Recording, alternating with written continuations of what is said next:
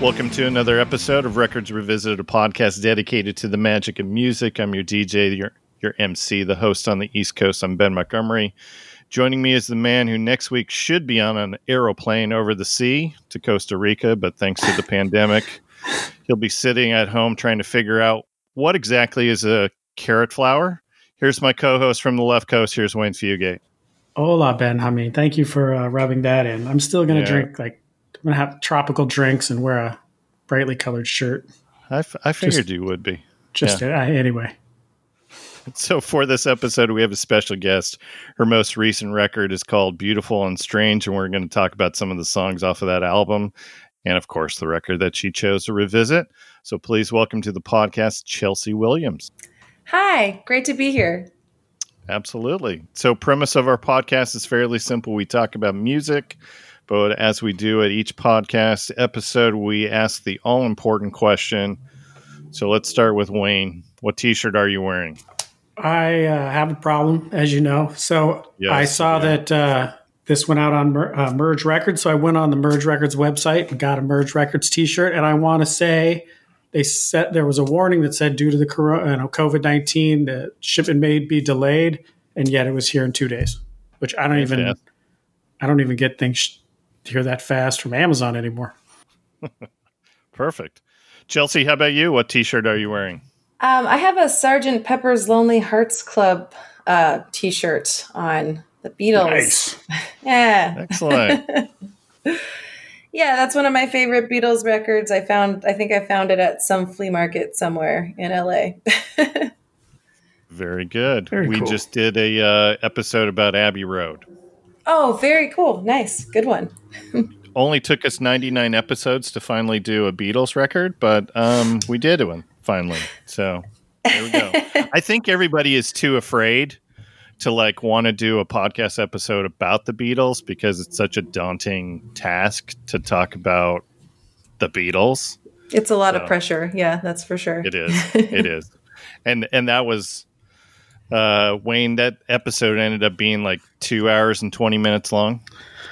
Well, I have 17 songs. Uh, Well, yeah, but and there's a lot to say about a Beatles record, especially four guy, four music nerds get together. yeah, that episode could have been like four hours long. Honestly, um, oh, I haven't even said what my T-shirt is. So, um, I got a new T-shirt in the mail. It's been a while.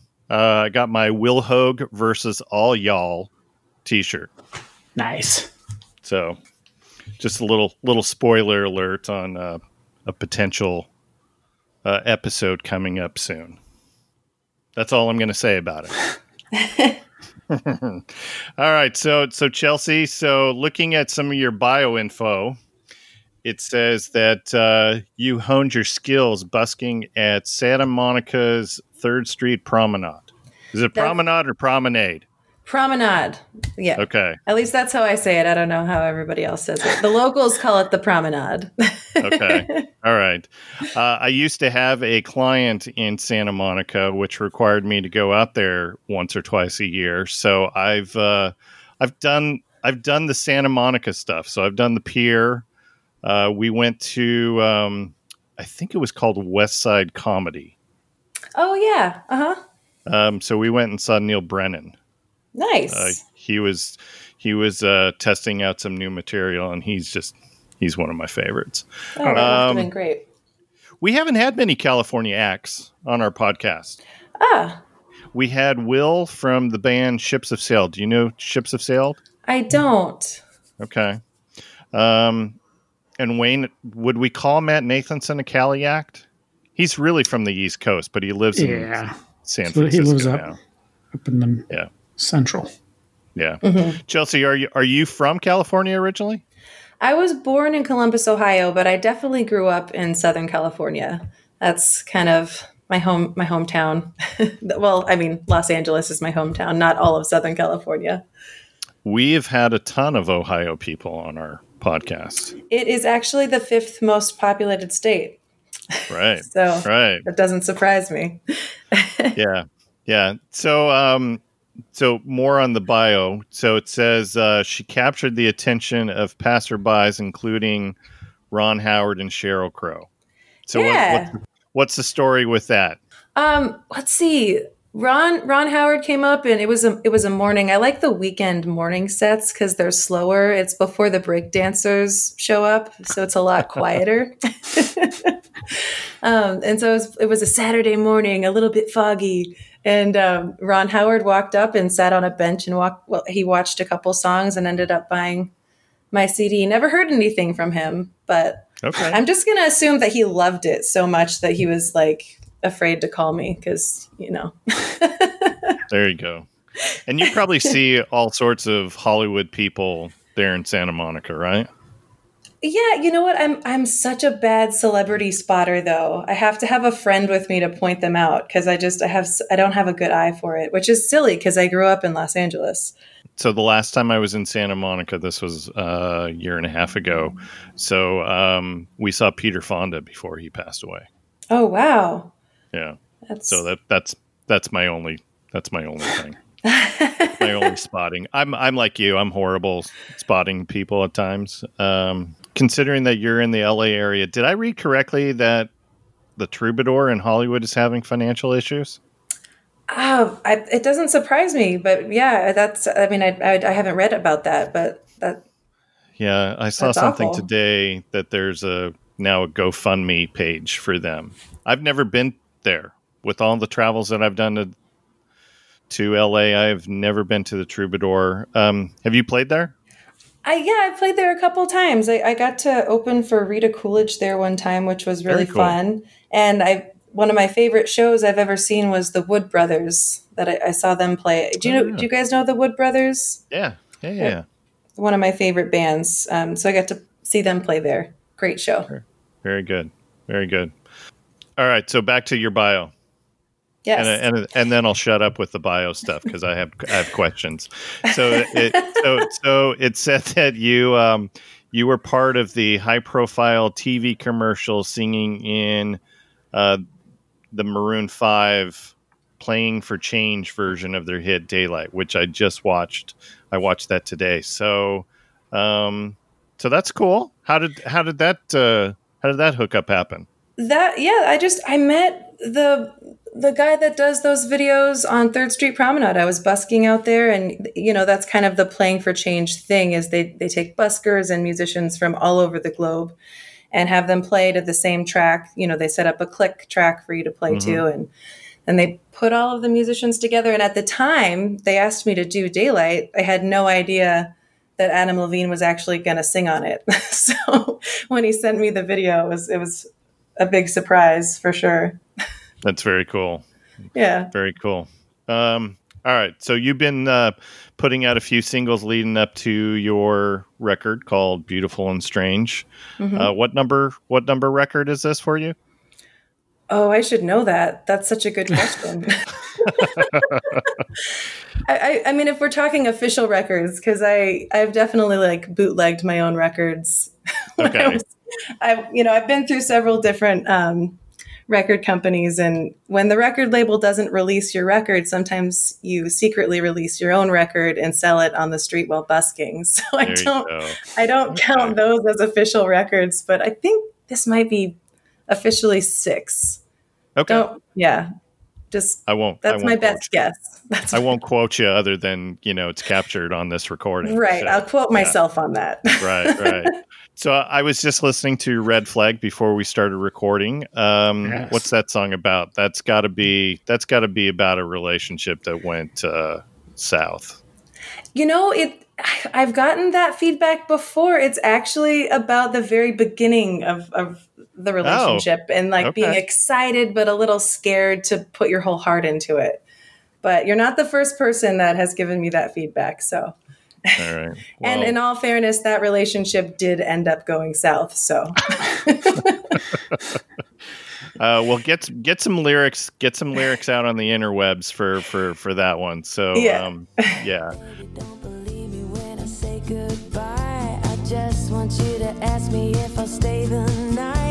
My eyes are keeping secrets, but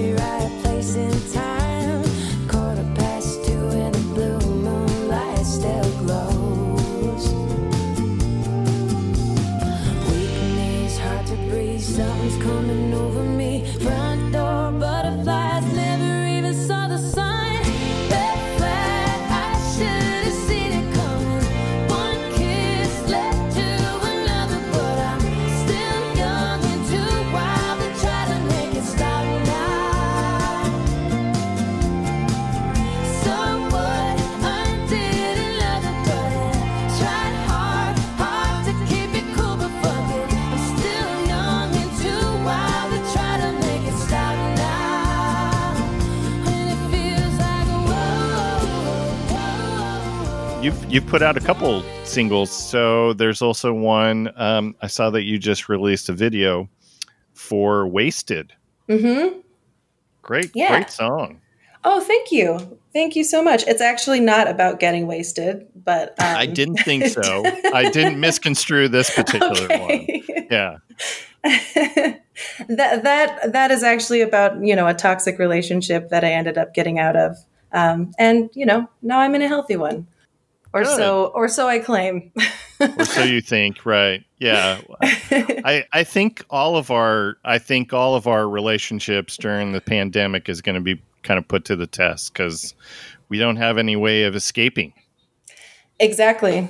Exactly. Yep. I, I live with my husband, um, and you know we get along really well. But he's also my musical partner, and we so we work together, and so it's it's a lot to have to have you know just one person for all of those different um, roles. But we're working it out. We're doing all right. our our cat breaks up any fights that There you start. go. So Cats are good for that. Do you have one or two televisions in the house? We have one, but we only stream television. So I guess if you count computers, we have more than one. Okay.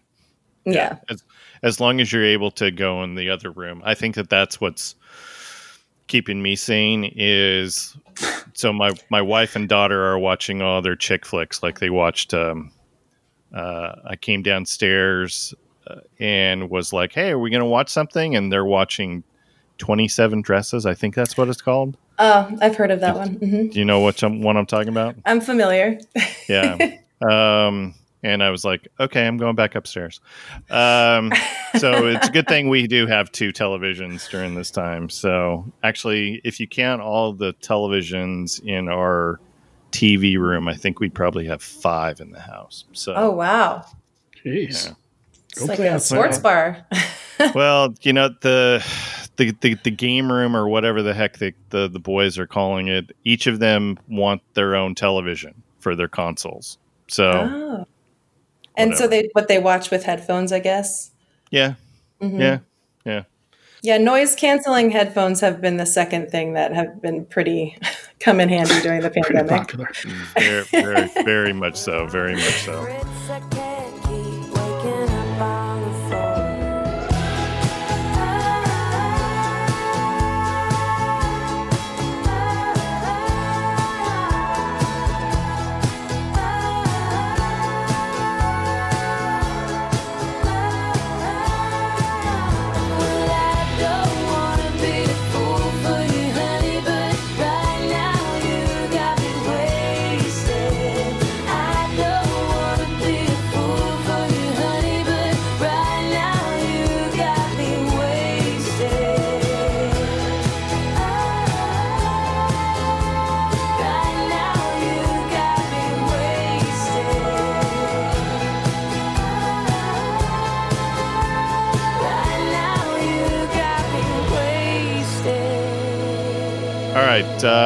Sister Golden Hair. Yes. So you you just you did a cover of that. You um, so you took this seemingly happy America song, and you kind of did a Tears for Fears Mad World on that song, which ah, which awesome. I like that. I like that review. which I'm which I'm cool with. Um, so so and you've done a bunch of covers, and we'll talk about all of those. But why uh, why Sister Golden Hair?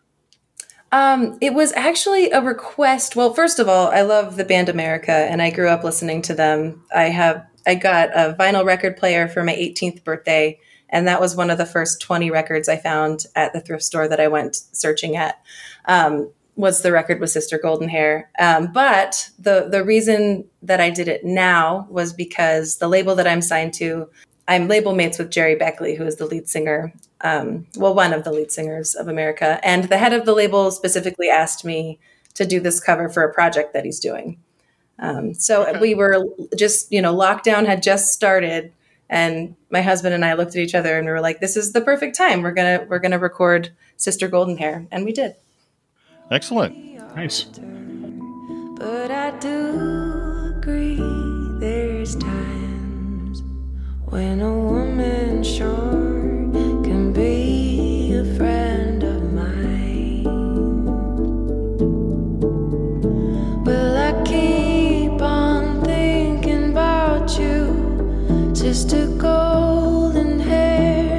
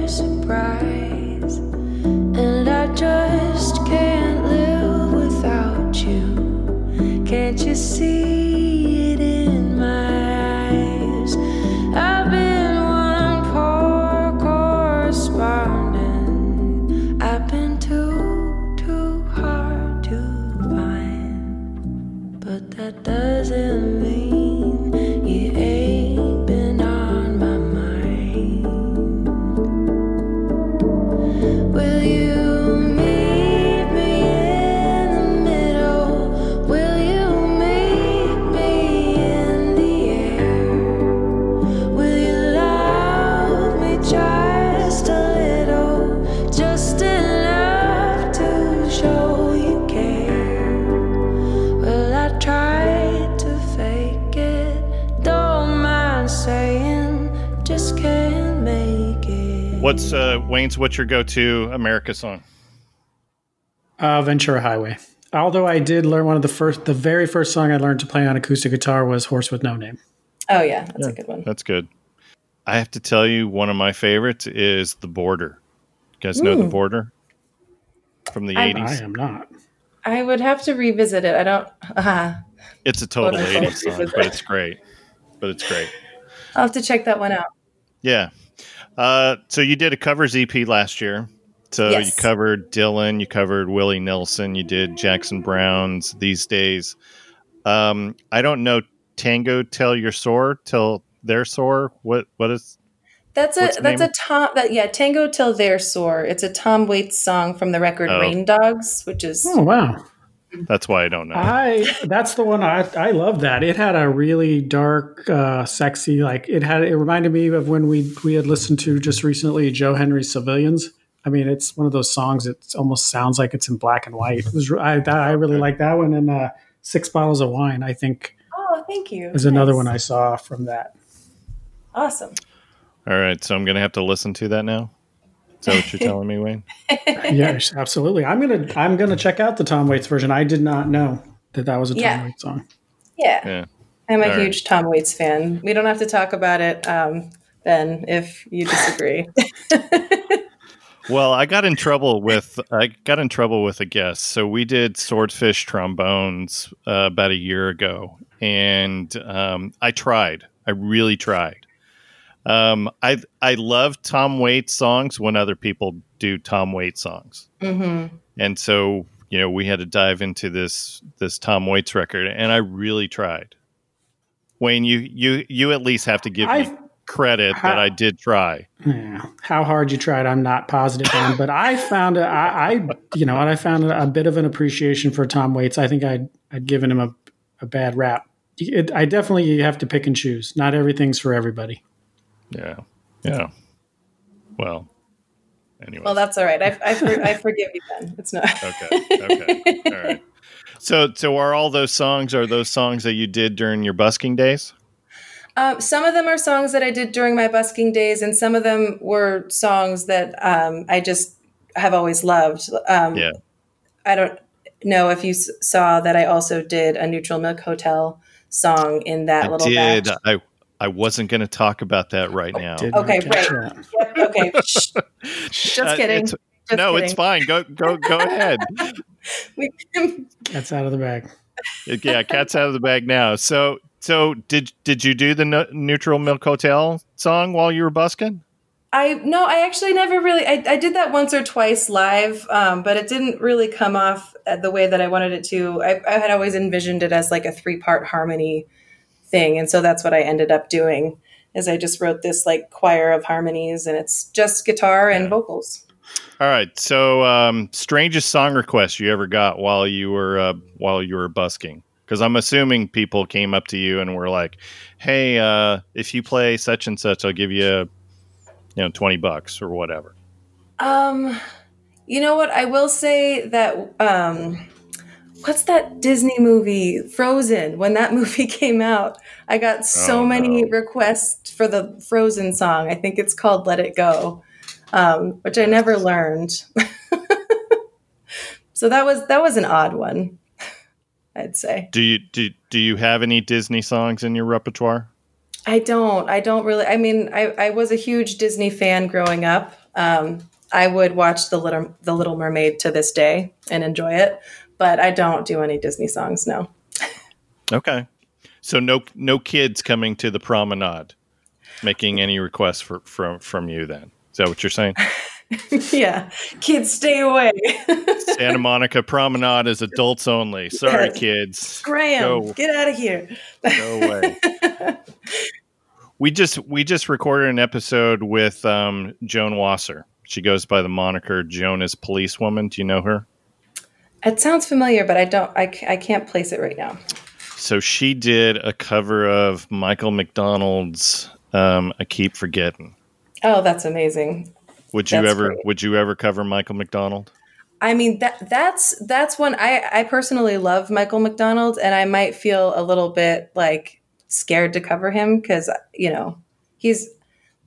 I mean, I, I would cover. I don't know. We'll see. We'll see. I mean, I you might covered feel. You Huh? covered Dylan. You covered Dylan. I Dylan. know, right? I know. That's why Okay. I stopped myself because I then I, I figured like wait wait a second that's kind of a ridiculous thing to say. I covered Bob Dylan and Tom Waits and you know Jackson Browne. Nelson. Come on, Yeah. yeah. exactly. I know. Yeah. Yeah. Well, I I mean I would be open to that. Yeah. I mean you know, I was I was gonna say fuck it, but There you go. That's what you and I should said it anyway. You you said it anyways. It's it's all good. It's all good. you guys Um, can bleep that out, right?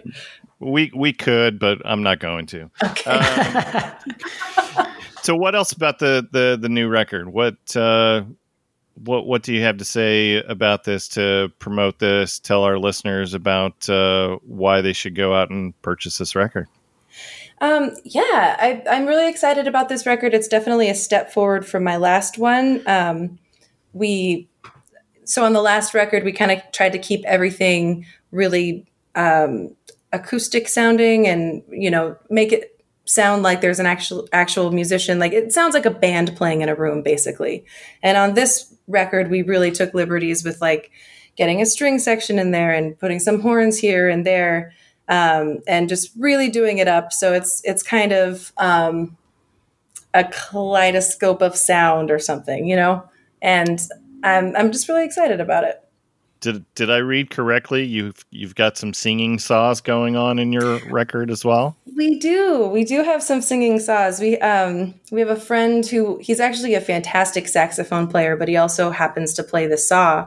And so he came over to our apartment and we like shoved him in our little closet with my clothes surrounding him to like mute the sound around him. And he somehow managed to play the saw in our tiny closet. It's pretty incredible. Did he cut any of your clothes? While he was Yeah, all of all of all of my favorite clothes were totally just ripped to shreds. Yeah. it's terrible. as long as you've got your Beatles T-shirt, what else do you need? So, Exactly. Yeah.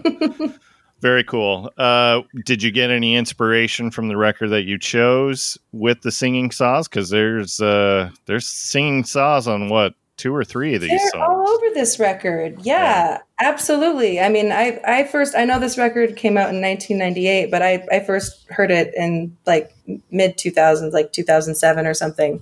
Um, but it yeah, this this record and the production on it, from the horns to the accordion to the saws and everything, have it, it definitely inspired me through the years. Yeah. hmm Wayne, I think I jumped the gun on talking about uh, the record that she chose. We we haven't, yeah, we haven't we haven't asked the, the the the last question. This is our transition question from interview portion to the record portion. Okay. That so Toto's Africa, good or bad song? Um, is it terrible if I don't know what that song is? Africa Oh, by actually- Toto. Oh, It's oh. Toto's. Af- oh, I'm sorry, I misheard you. Yes, of course I know that song. Okay, Um, yes, uh, good or bad song. It, I guess it depends on what category. I mean, I think it's a fantastic pop song. Personally, I'm I'm into it. I even like the Weezer cover of it. all right, all I don't know if that'll get me kicked off the show or not, but I'm just going to be honest. No, no. no, won't get you kicked off. Uh, might get might get some scoffs from Wayne, but uh, I'm I'm I'm good with it. Okay. so Wayne, do you do you dislike the song itself, or do you, or the Weezer Uh, cover? it started as a. Uh, I know. I don't. Uh, I think the. I don't think the Weezer cover is very good, but I don't like the song in a sense of. Uh, I just. I don't. I guess I don't think it deserves as much credit as it gets. Okay. and then it's then I've been I got backed into a corner one time on this on this podcast, and now I I have to try to defend my I guess my honor, for lack of a better word, Honor. against Whatever. against uh, Toto's Africa. So I I don't think that it's a particularly good song. I think it's glossy and soulless. That's there it is. That's fair. That's fair. we're we're uh we're gonna retire this question soon. Yeah, you So keep the- saying the- that, but I know, I know, and and I think we're going to replace it with. So I'll, I'll test it out on you. So, what's your favorite Billy Joel song? Mm, See, Wayne, I, I, I think that we probably need to prepare our guests with that question before I throw it at them, so that they can properly think about it. The, yeah, that's that's a thinker. That's it's for sure a thinker. I, I mean, I definitely th- I have a lot of a huge amount of respect for Billy Joel. I've never like gone down the Billy Joel rabbit hole. So if I were to answer off the top of my head, I would embarrass myself probably. Just as long as you don't say "River of Dreams." I mean, yeah, that, you know, anything besides that is a is a fair question or a fair answer. So. All right. We're gonna have to we're gonna have to prep our guests with that question. it sounds like Wayne. it can't all be. Not everything's gold. Maybe it's the California thing because if if I threw this out to all of our New York, New oh, Jersey, Oh yeah. Oh you yeah. know that they they they have they have an answer for me like and and then we'll talk about Billy Joel for like 20 minutes. So, Right. so- yeah. So just a different different geographic. When we when we have California guests, Wayne, we're going to have to prep our guests. that's that's really what it comes down to. It's a work in progress. Yeah, yeah, work in progress. All right, so so Chelsea, tell us what record you chose to revisit for this episode. I chose Neutral Milk Hotels in an aeroplane over the sea. Okay. So I know that there were a couple other records that you thought about, and I had to tell you no on one of them hmm because we've already done Joni Mitchell's Blue. I, I knew that was a risk. I, it was a risk I felt was worth taking, but um, I understand. Yes, we so we did that episode. Uh, I don't know, six nine months ago with uh, Liz Longley. If you're familiar with Liz, Okay. um, what would have been your top song? Um, well, I mean, being from California, Cal- California is, you know, top on that one. But there's also um, Carrie is a fantastic one. There's so many. I've, it's hard. To, it's like choosing a favorite child. You know. That's that's what we do here, and we we put people yeah, on the make- spot. we they- make people choose between their children. yeah, we do. Uh, I'm trying to remember what we chose as the top song. Um, now I I'm pretty sure it was remember? California. I I know. I think California was my top score. I'm looking at it right now. So you and I both chose California. Liz chose Case of You. Oh yeah. Mm-hmm. Yeah, Yeah, that's a fantastic one. that was one. That was number one and number two for our rankings. That song's just a masterpiece. Absolutely. All right. So why why did you choose uh, Neutral Milk Hotel? Um, well, this record is has been a huge influence on on me personally uh, in the production of my music, um, and just I think I think it's an absolute masterpiece lyrically.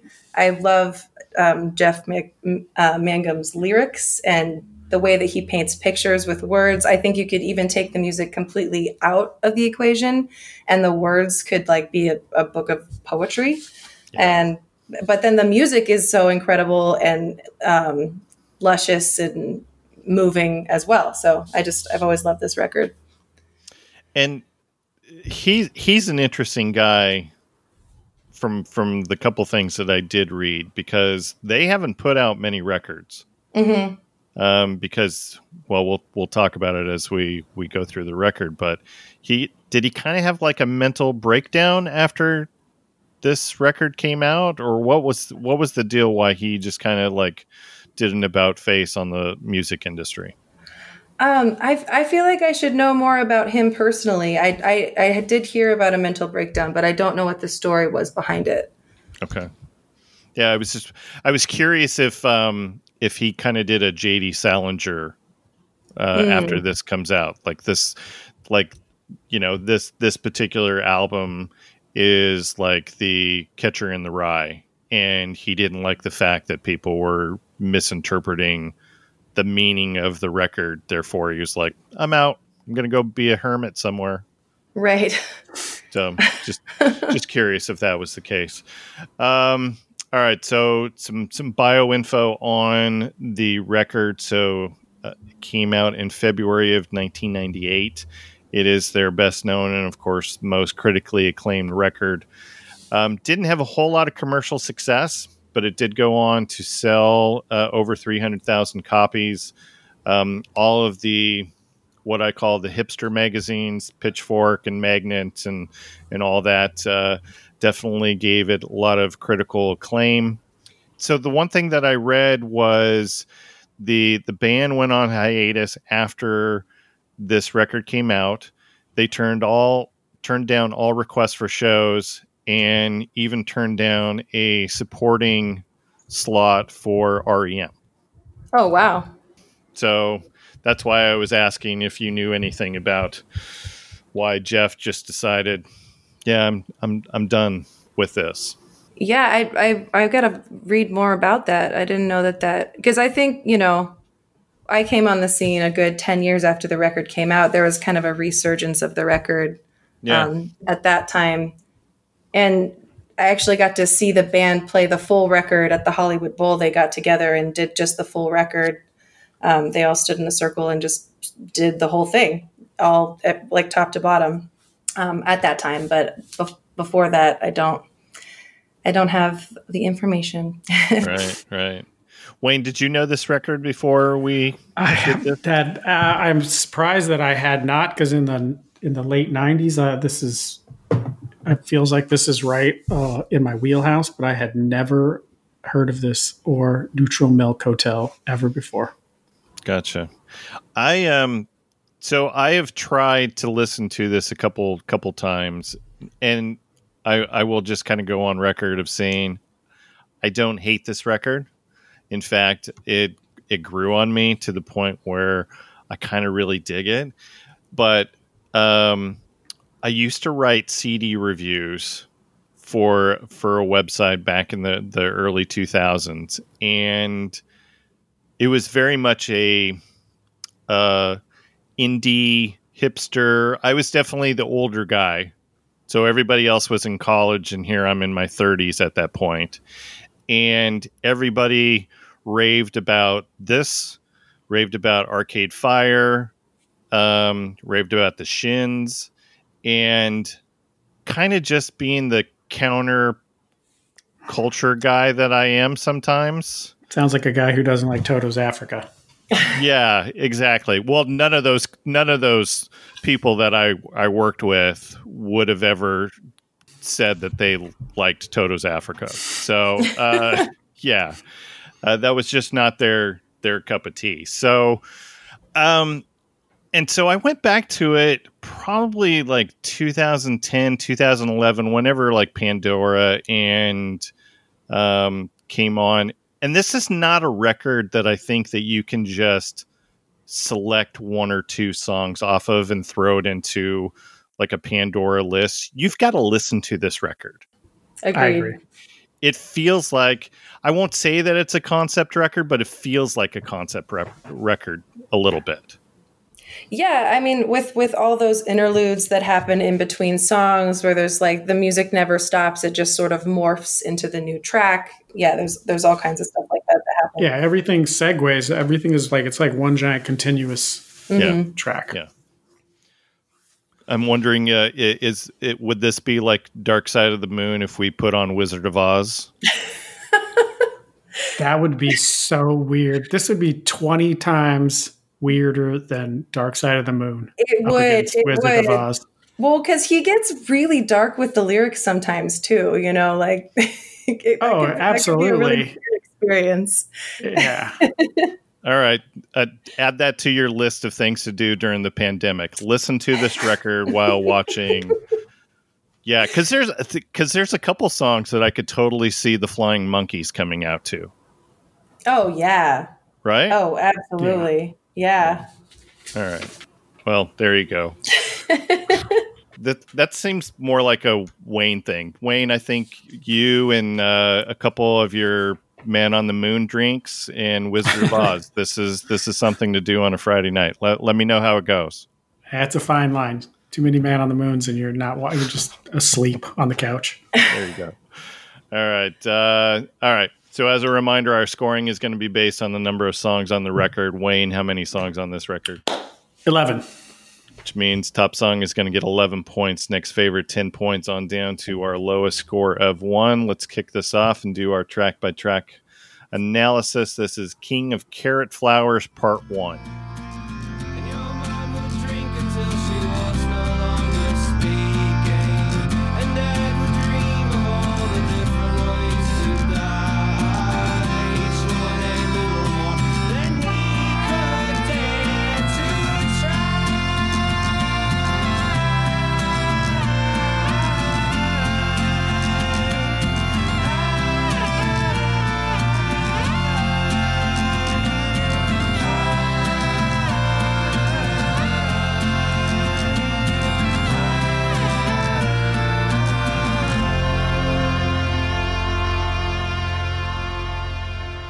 I had to look up exactly what a carrot flower is. Do you guys know what a carrot flower is? I do. do they're not. they're all over Southern California, or at least, I mean, what I figured it was is like wild carrot, which is like a, a flower that grows at the end of a carrot, right? Isn't that? Yeah, sort of- that's that, yeah. that's pretty much what it is. So it's Yeah. uh it's it's a carrot that essentially went to seed. Mhm. So you didn't you didn't pull it out of the ground and eat it. So there you go. So Yeah, they're pretty. They look like baby's breath. I don't. I don't know if you guys know what baby's breath are. yeah, okay. Yeah. I've been married. I wasn't. Yeah, exactly. I wasn't trying to be condescending. no, I've been married too. Uh, in fact, uh, my wife reminds me all the time I don't bring her flowers enough. So, um, all right. So, um, so based on the fact that we're talking about carrots that are going to seed, does that shine any light on the mom and the dad that are talked about in the last verse? Or am I just really Well, I doing think the mom and the dad aren't. They're talked about in more than just the last verse. Well, I'm just asking, or have they been left on the earth too long and now they're just kind of flowering? Yeah, and I didn't catch. I didn't uh, look that reference up in, at first. I just kind of it to me. The first verse has a very uh, Pearl Jam, Jeremy kind of feel. Hmm. You know, King Carrot Flower. There's some you know rattlesnakes fall from the sky. You know, tumbling in the trees. Uh, then the rest of it gets. It's I. It's almost free. And it's like a third person. Like he, I, I guess after looking at the lyrics and listening to the song a few times, it feels like he's you know a teenager and his first love uh, for, and i would say that that girl is in a family that is dysfunctional to put it nicely um, Yeah. i loved his images of you know the mom the mom stabbing in the shoulder with a fork and the, the dad throwing the garbage on the floor uh, lyrically he reminded me a lot of max bemis uh, from say anything Yeah. uh, but he is uh, he's extremely talented. Even when I didn't understand his lyrics, I still thought they were just amazing. Like they create like very vivid images, even if you don't, even if you can't sort them out to put them in any discernible order. But this one seemed like, uh, especially I think it's the uh, the end of the second verse where he says, "And we lay and learn about each other's bodies." That kind of had a new love teenager feel.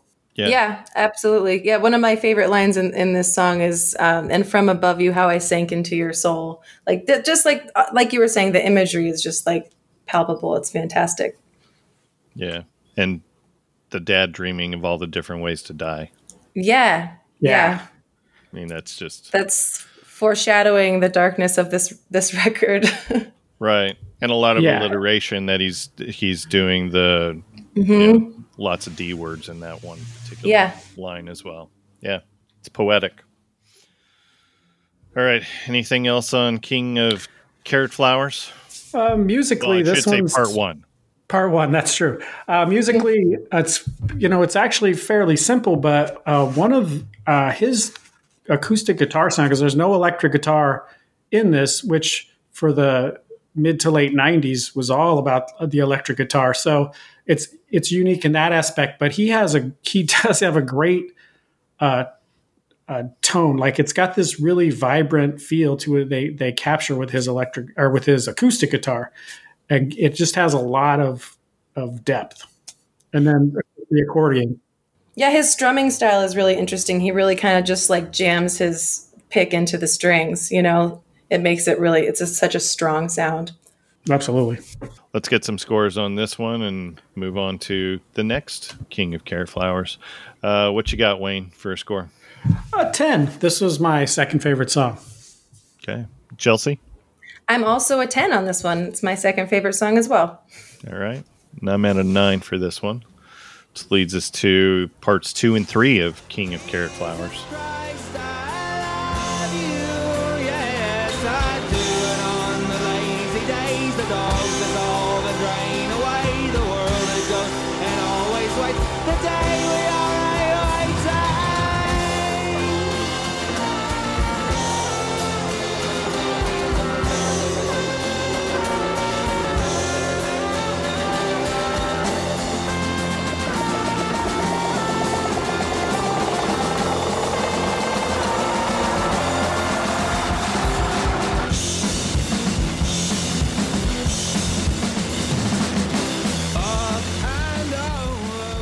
And what do you guys have to say about uh, parts two and three?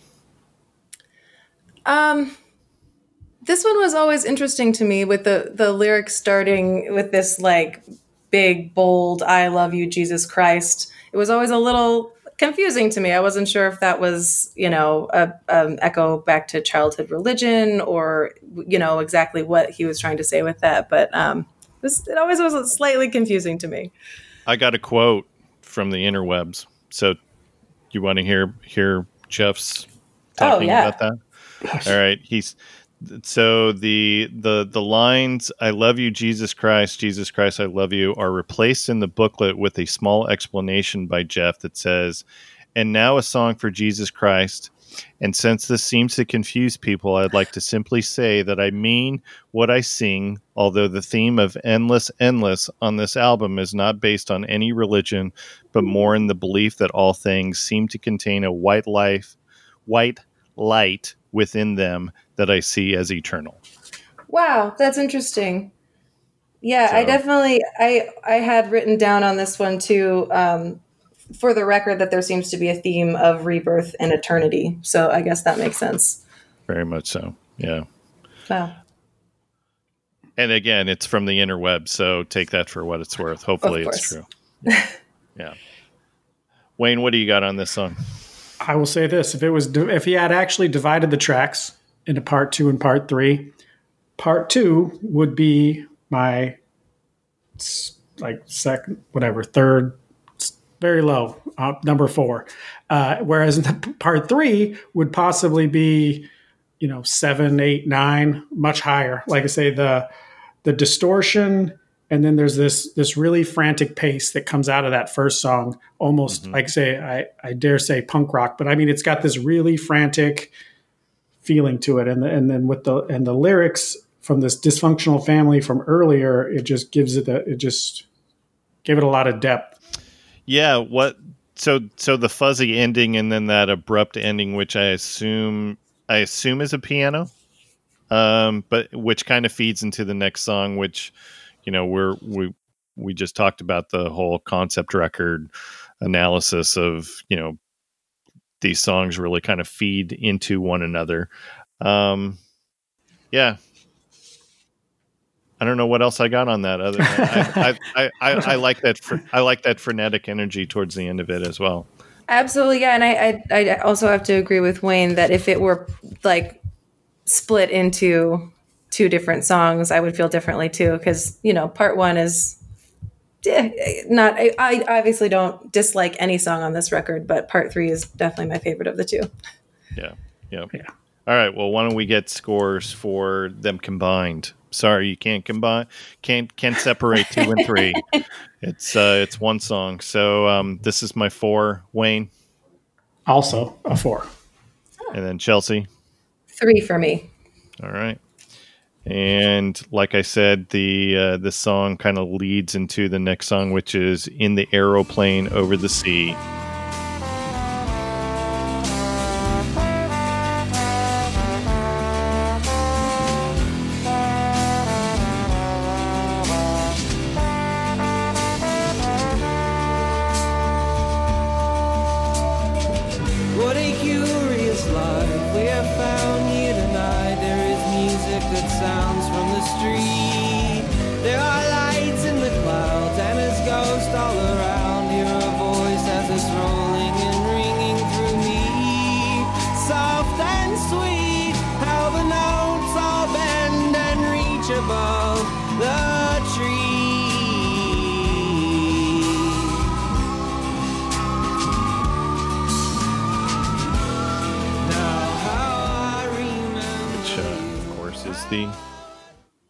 Track. Uh, this song has the singing saws. I think, Yes. I think this is the first instance of that. yeah, I think so too. I think so too. I'd have to go back and revisit King of Ca- Carrot Flowers Part One, but I'm pretty sure it's not anywhere else. Yeah.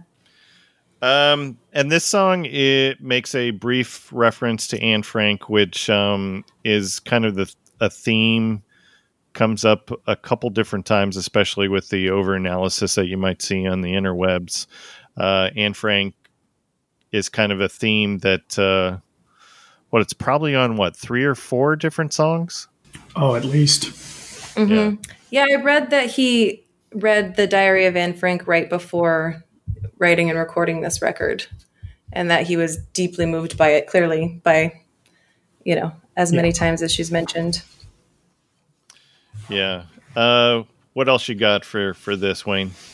I guess when I was looking at the lyrics, I, I, I didn't see the we as a necessarily a couple, more of a general like because this had a feels more like a glad to be alive kind of a feeling in in a lot of it. It is does have the first reference to Anne Frank, um, but the acoustic art uh, is has a kind of a tinny sound that I didn't like as much but uh, lyrically, I can say I got this very, um, glad, like I say, glad to be alive, glad to be young. Even though some of the lyrics, it it feels like it's more relationshipy. I just, I guess, for some reason, I I got a bigger picture because I think Anne Frank is clearly an inspiration. I guess was the word that I saw, and there's a lot of times in here where I think that that inspiration, like it's not, I, I didn't see it as a concept album about Anne Frank but I, I mean, there's songs on here where I think the way the way he felt after reading her biography um, is kind of where the feeling of the song goes. This one I didn't see. I think he just was name checking. Yeah, well, I mean, talking about him being inspired by Anne Frank, that there's a lyric in here that says, Anna's ghost all around, hear her voice as it's rolling and ringing through me. Just kind of communicate. The way that I read that is, you know, he's been incredibly moved by her words, you know? Yeah, Absolutely. see that. Um, all right, let's get some scores on this. Wayne, what you got? Uh, nine. Okay, and Chelsea. I'm right there with you. I got a nine too on this one. And this is my eight. All right. And next song is um, Two Headed Boy. Yes.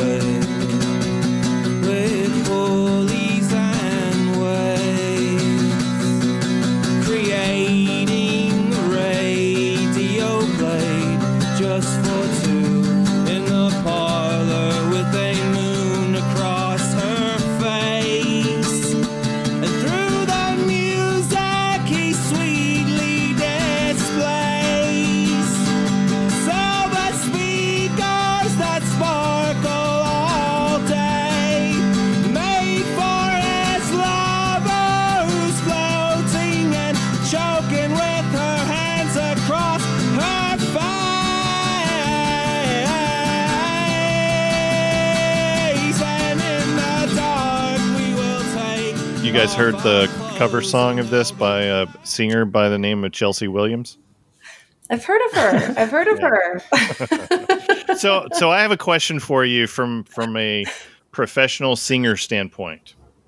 okay.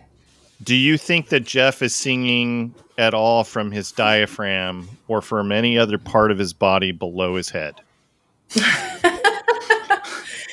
and know, it- and I'm being and I'm being completely serious. So I I I have sung before in front of people. I I did harmony vocals for for a cover band. So I was taught by some really good singers how to sing outside of just my throat. And Mhm. this song really feels like Jeff is just singing from his throat. Like it Absolutely. like yeah. afterwards i bet he, after the multiple takes of this his throat was just destroyed It must have been wrecked. It must have been. Yeah, I, I agree with you. I, I grew up singing, and actually, my mom was a vocal coach.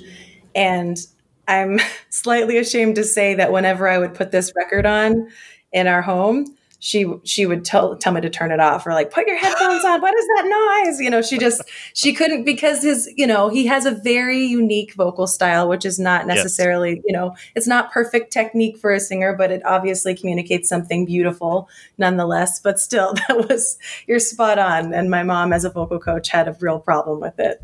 okay so it wasn't just me all right No, kudos kudos to your mom all right Yeah. um, so uh, more imagery that's really great in here. Um, i love the uh, now it's blacker than black. I can hear you as you tap on on your jar. I just what great imagery. And it made me Mhm. listen to i don't know if you guys know the singer goes by tristan.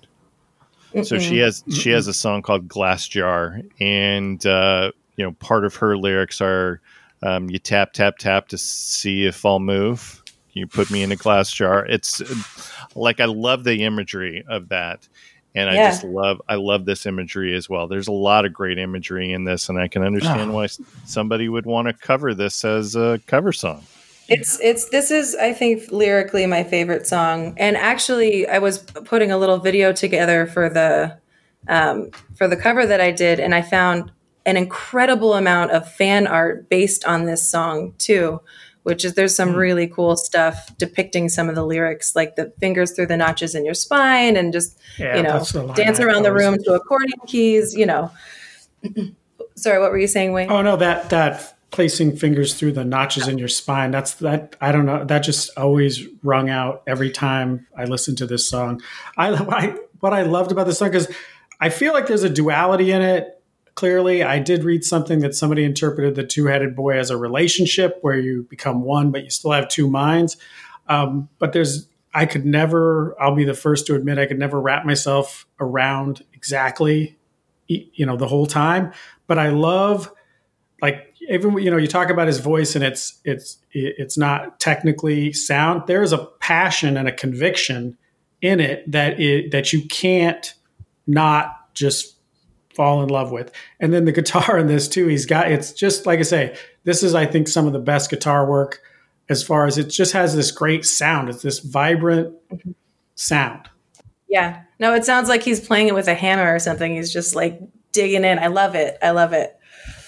Yeah, I, I always try and like highlight a couple couple lyrics to talk about. No, I, I we could talk about this whole record or this whole song with the lyrics. It's Absolutely. just- it's poetry.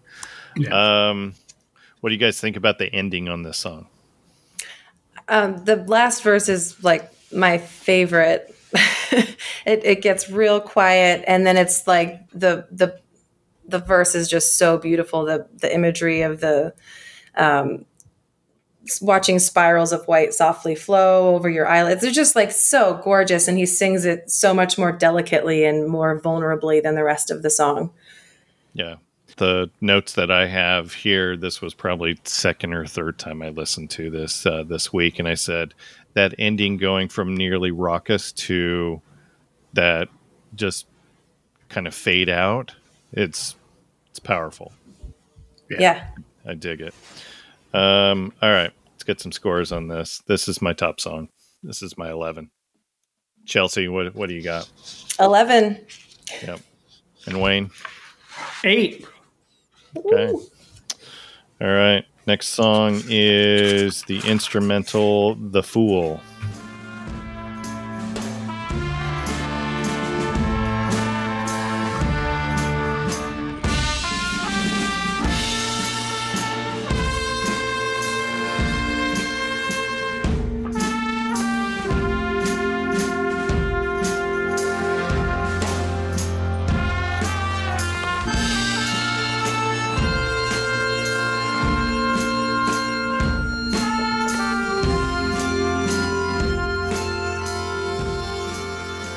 Say this all the time, Wayne, and you can you can um, you can uh, validate this. Songs that can be construed as transition songs, and yes, Wayne, I'm doing the air quotes right now. Um, I don't see any reason why you can't just get to Holland 1945 from Two Headed Boy instead of having this instrumental. Or what do you guys think?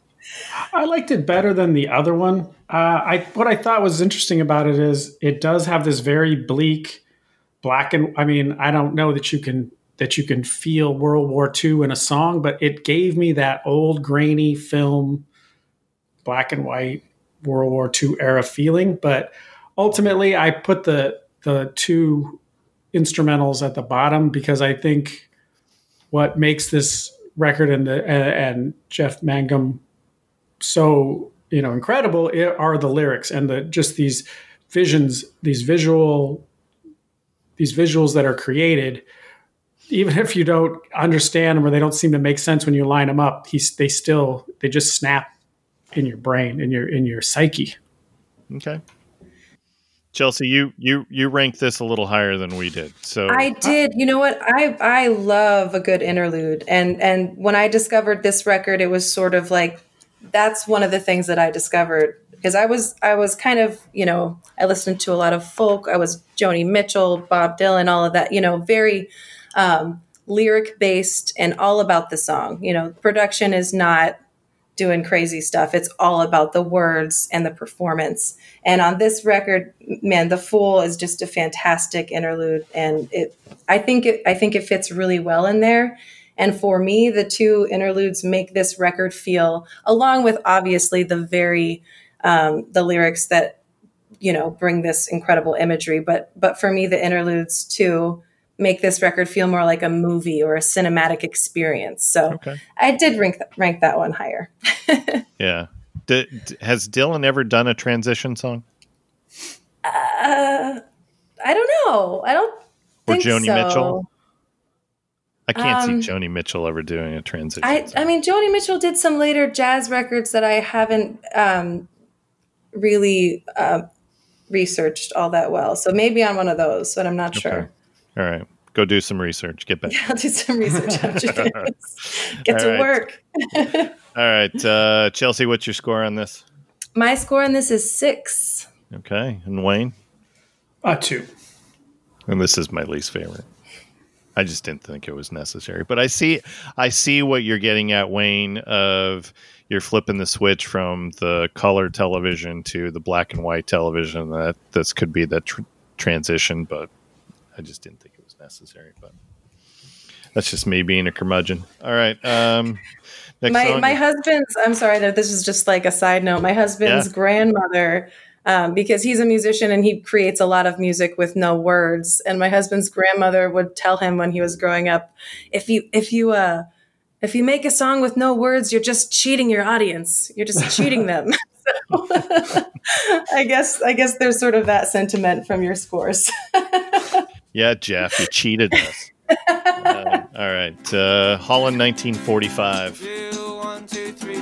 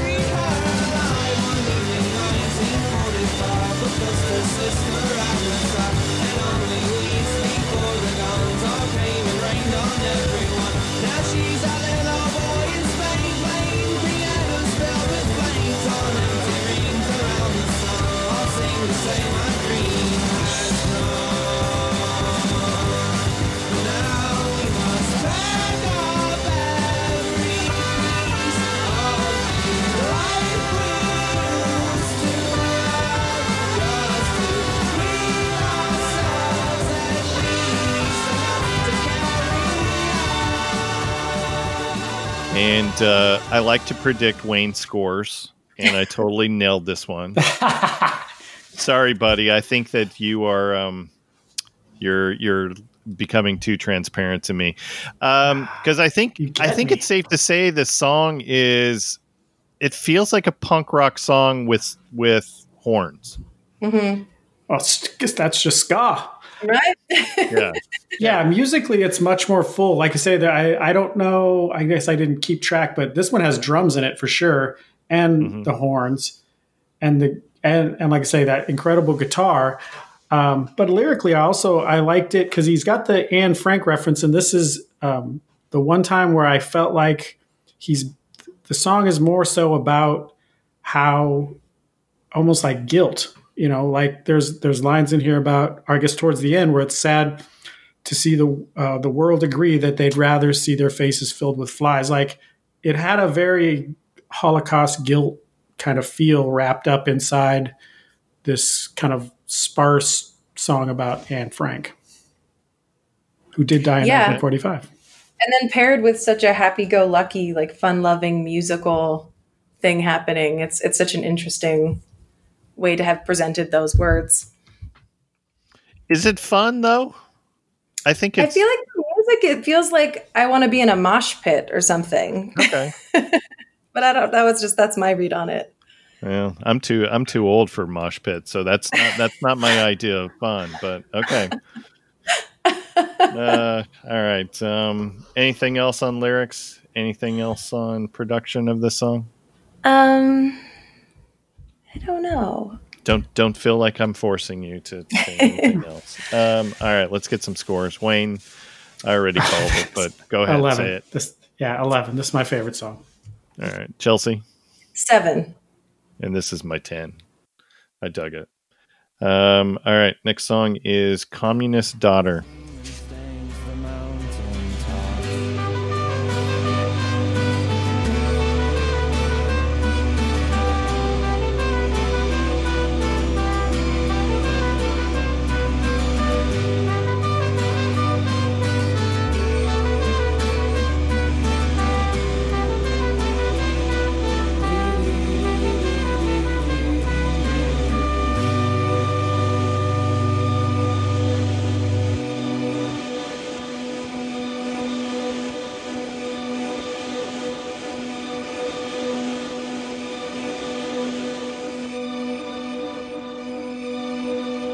Would we consider this a transition song? It's only like two minutes long.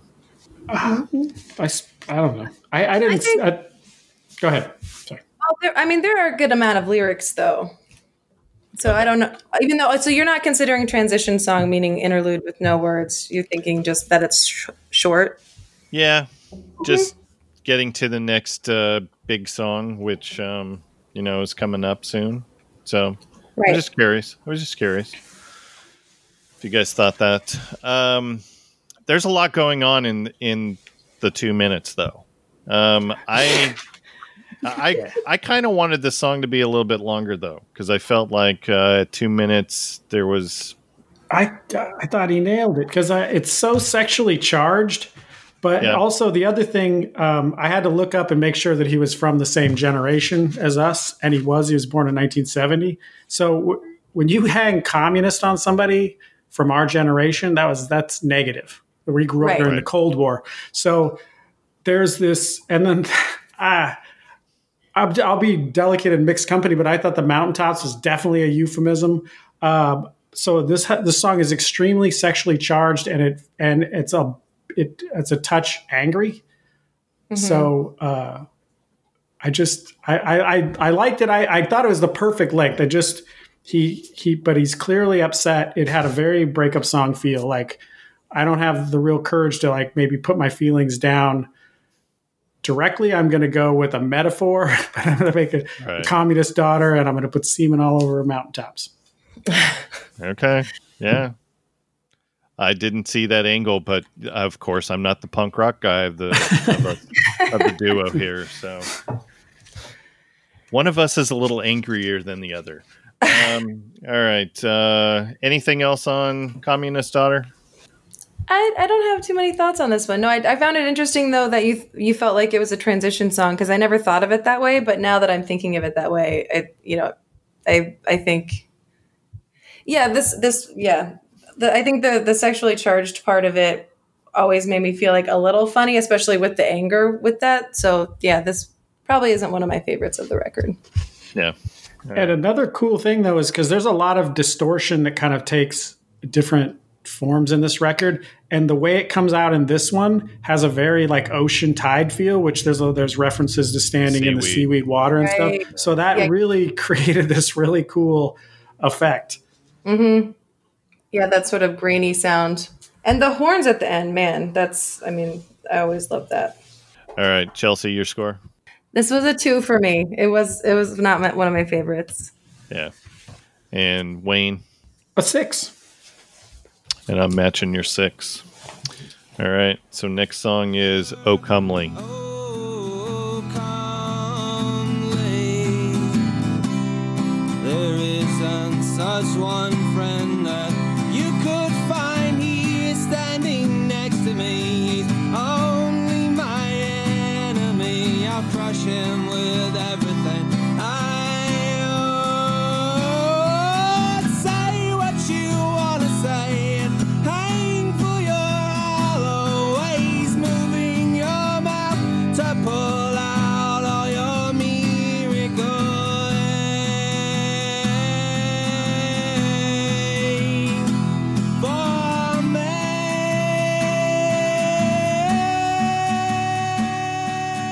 I have to I have to to give you a um a little aside on this. So my which I thought was funny last night as I'm actually going through the lyrics. So um my my oldest son who is on the autism spectrum. So he's in his 20s now. I have him help me with some of the production stuff. So he puts together the lyrics for me and um, I just realized that last night he didn't give me all of the lyrics to this to this song um, because, well, he he sometimes likes to edit for me. So, like when we did um, uh, when we were prepping for a Beastie Boys record, and there's lots of swear words, um, I get the lyrics from him, and it's been edited for content. Well, he um, he didn't give me all the lyrics for this one because there are some semen references in this song. He missed it for the previous song. So, um, anyways, I just I don't know where I'm going with this. Other I thought it was funny, I thought I there were lyrics missing. I was wondering Yes, about that. yes. Okay. yes. So so my apologies if you were missing lyrics for this. My my son was editing for me. Okay. Well, I follow along, so I noticed, so I had to go out and get them myself. Yeah, yeah. Um, you guys get a Decemberist vibe or a Shins vibe for this song? Uh, I, I guess so. Maybe maybe slightly, not not very much though, because this one seems so dark. And for me, like the Shins and Decemberists have sort of like this lightness to their music, even though maybe this one's in three. I don't know. Yeah. Okay. I was just curious. That that was, I I always like to do the comparisons, and I I I, I heard a lot of that. Um, Okay. This song this song is eight minutes long. Yeah. Do you think that this could really be two songs? Like go back to parts two and three of Carrot Flower, or is this really one continuous song, like a rock opera type song? Yeah, it's a long song. I, I here's the thing that ultimately brought it down for me is because I think lyrically there's a there is a lot going on and a lot of those really powerful images. But when your voice is is unique and interesting, that's great for three and a half minutes. But when you cross into eight minutes, then it, at some somewhere before that, it starts to get annoying. Uh, also, the pace on this one is different. It's like it it's not different bad it's just different i guess and so that ultimately like you start to see it's great you know your conviction and you have a unique voice but after after six minutes into seven minutes you're like all right maybe it's time to end this Yeah, this this one feels a little bit more like a journal entry to me than a poem. It feels a little more, you know, just sort of stream of consciousness and Yeah. a little a little long. It it could be like four interludes. Right, right. Yeah, I, I kind of got that feeling too. I didn't I didn't equate it with the the journal aspect, but I was like, this isn't as poetic as some of the other ones. This seems Mhm. very, you know. Well, there's a William definite cheating Faulkner vibe. to it. Yeah, there's, Mhm. I, I do agree with the journal uh, entry, you know, more so than than uh, regular lyrics. But he's he's clearly he's been wronged, and he's and like I say, I think even from the title, you get that. It, Mhm. it, it's especially when you you listen to it, you get a. It's definitely sarcastic. He's and then, but yet he still finds a way to throw in an Anne Frank verse, which then made me just throw everything I had out the window and be like, I don't know. Okay. Well, usually I rely on you, Wayne, to to uh, to you know analyze each of the songs and come prepared. Oh no, he's he's been cheated on. I mean, there's I mean, there's a reference to Green a, cou- uh, at least once. Um, the semen line is definitely uh, a cheating line. There's also this section where it's uh, here standing next to me, my only enemy. I'll crush him with everything I own. Say what you want to say. Hand your hollow ways, moving your mouth to pull your miracle. There's just there's clearly he's clearly been cheated on, and he's Okay. I don't know that he's told that person, but he is discussing it with himself at least. Yeah. Yeah. All right. Let's get some scores on this. This is my three, Wayne, This is also my three. and then Chelsea. This is my one. All right. Was it because of the length of the song or the stream of consciousness or I I think yeah. I mean, and I'll say it again. There's no song on here that I dislike. It just this it's a, it does feel a little less poetic than the other songs. Also, the lack of dynamic musically kind of knocked it down a couple notches for me. yeah. Yeah. I'm with you, Wayne. Uh, about six minutes would have been good. Um, all right, this is Ghost.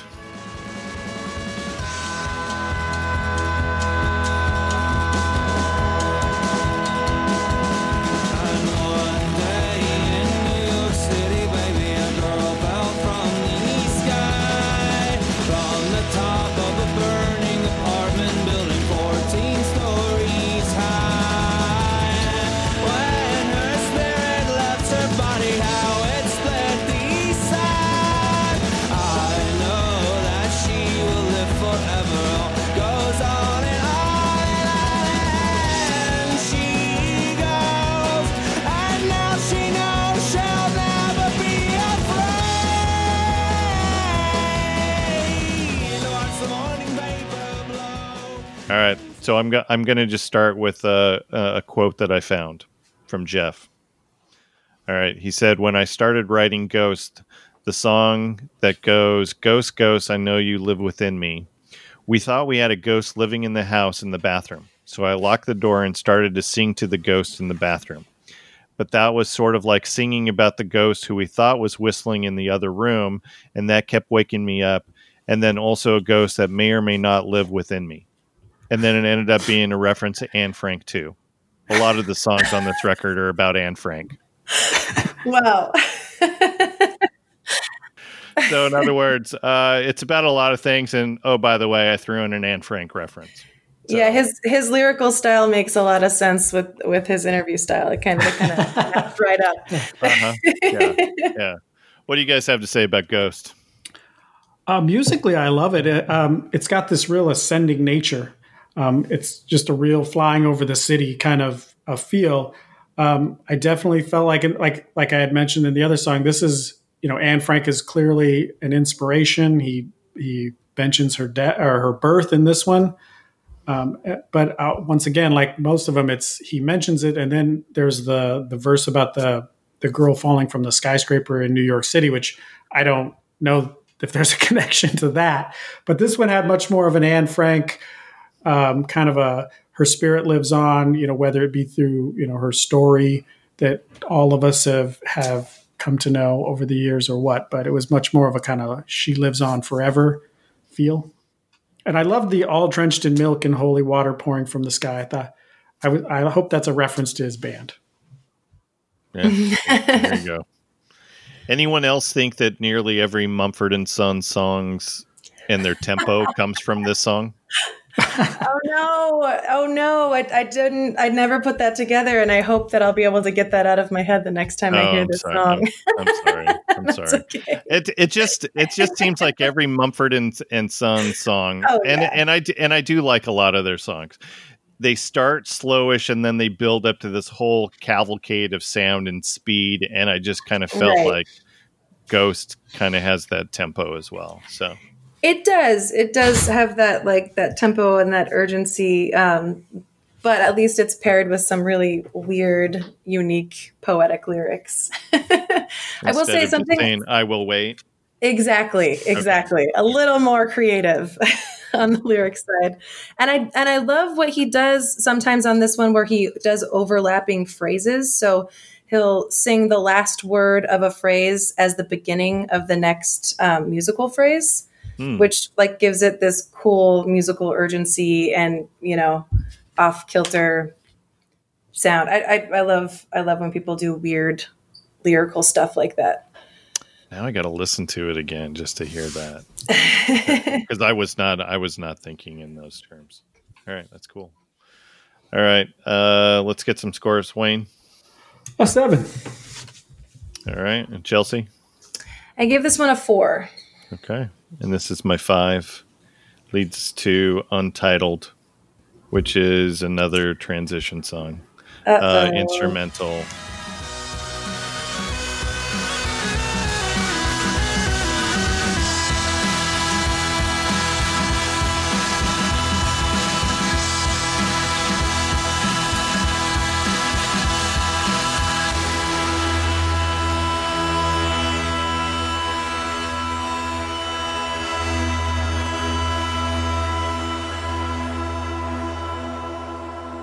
Okay, let me just get this off off my chest.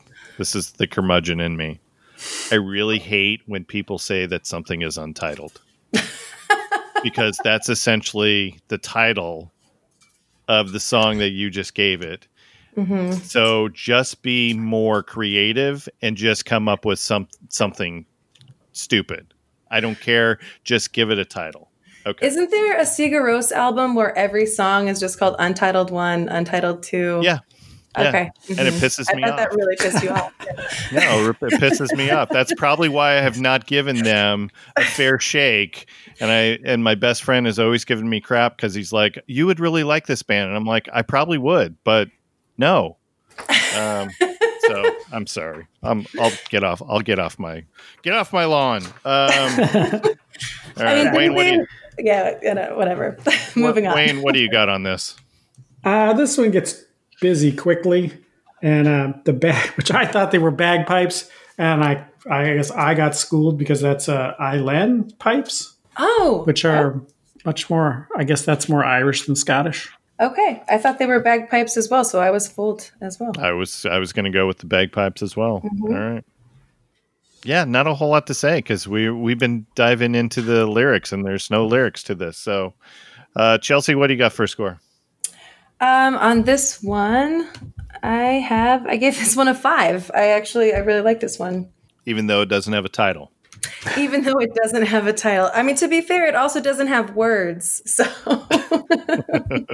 True, true. But I guess you could have said wordless song or whatever. I- is it because there is a lot of things going on in this song?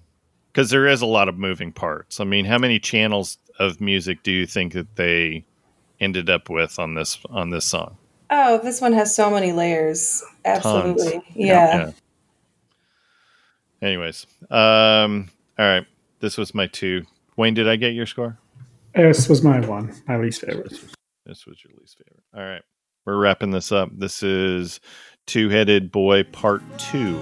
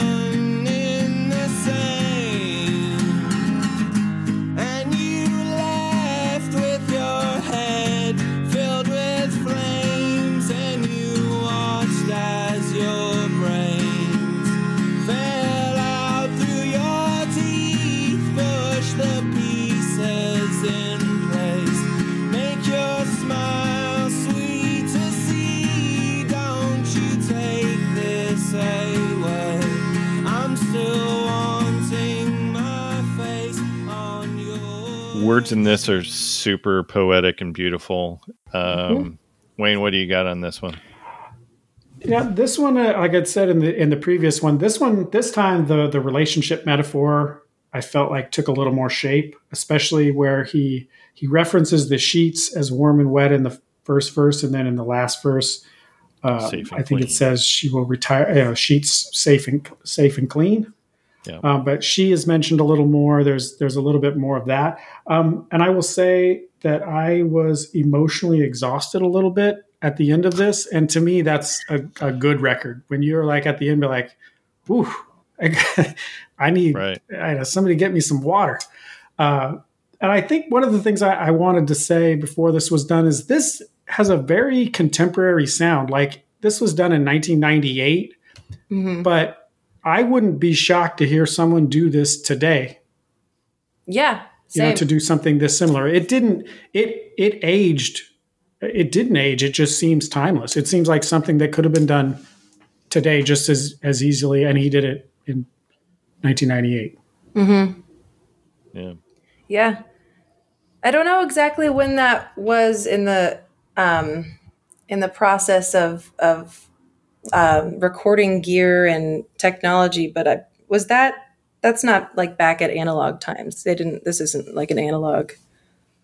I I should have looked that Oh, up. I would think. I know they they they mentioned a lot about not having enough money to to to make distortion and had to compress things and stuff like that. So it sounded as if either technology was there and they couldn't afford it, Uh-huh. or technology hadn't quite gotten there. Right. And it was it was recorded at Pet Sounds in Denver. Oh wow. Okay. so it wasn't just a Pro Tools do it at home type of type of thing. So Right. yeah. Nice. Um, what about the title? Okay, I'm gonna I'm gonna get back on my soapbox about the title because I d- d- is this really Two Headed Boy Part Two? You Could know, they have come up with a different title for this, or do do you want to have the callback to that previous song? I actually totally agree with the titling of this one. I think there are definite lyrical throwbacks to Two Headed Boy Part One and also melodic throwbacks as well. Um, because for me, and, and like Wayne was saying, the relationship aspect sort of comes back around on this one. Two Headed Boy Part One is, for me, clearly about a relationship, you know? And Yeah. that theme comes back here hardcore. okay Yeah, I thought I thought it was appropriate too. Okay. Just one last thing before we uh, we get some scores. So there was a lot of conversation on the old interwebs about the ending of the song. So the theory of Jeff knowing that this was it for him. So you've got the guitar kind of hitting the floor and him walking out was kind of a precursor to Jeff walking away from the music industry. Oh, wow. So there's, and again, it's the interwebs. So it's, you know, lots of theories.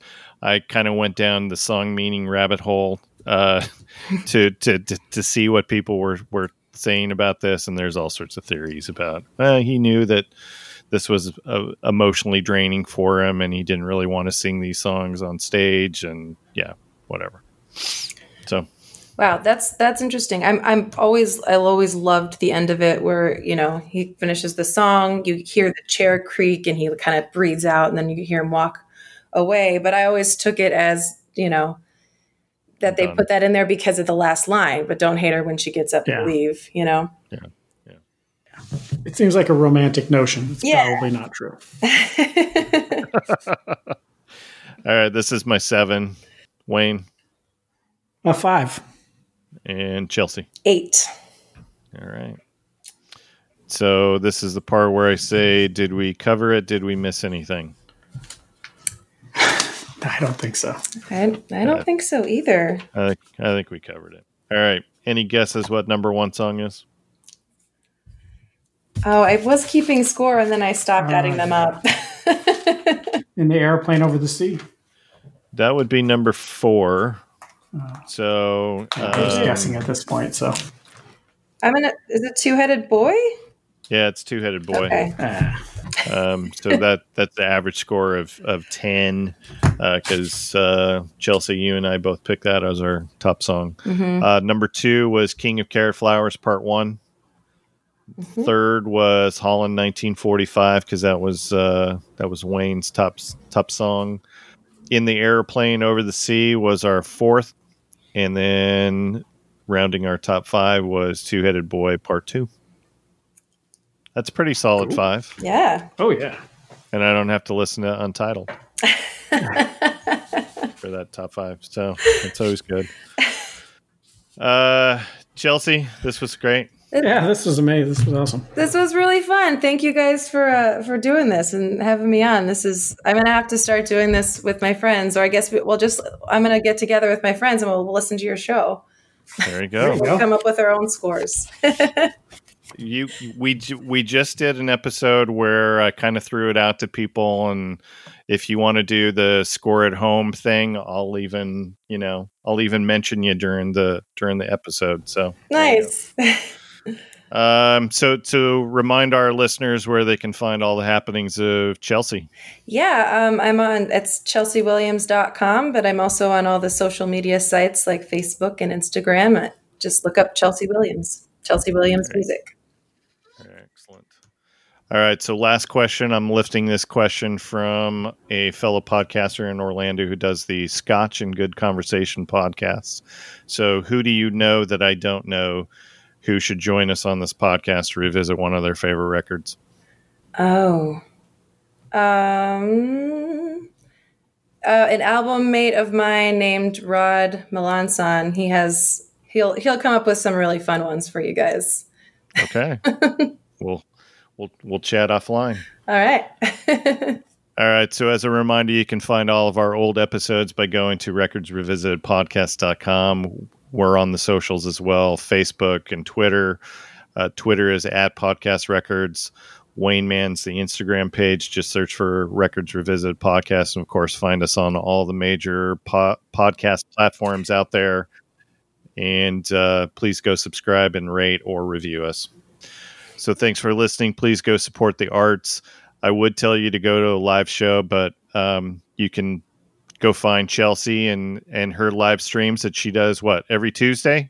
Every Tuesday at two o'clock There you go. Two o'clock Pacific, Pacific time. time. Yes. Yes. Buy a T-shirt of the band. Buy a record. You can still do that. We are Records Revisited, and we are out. Out.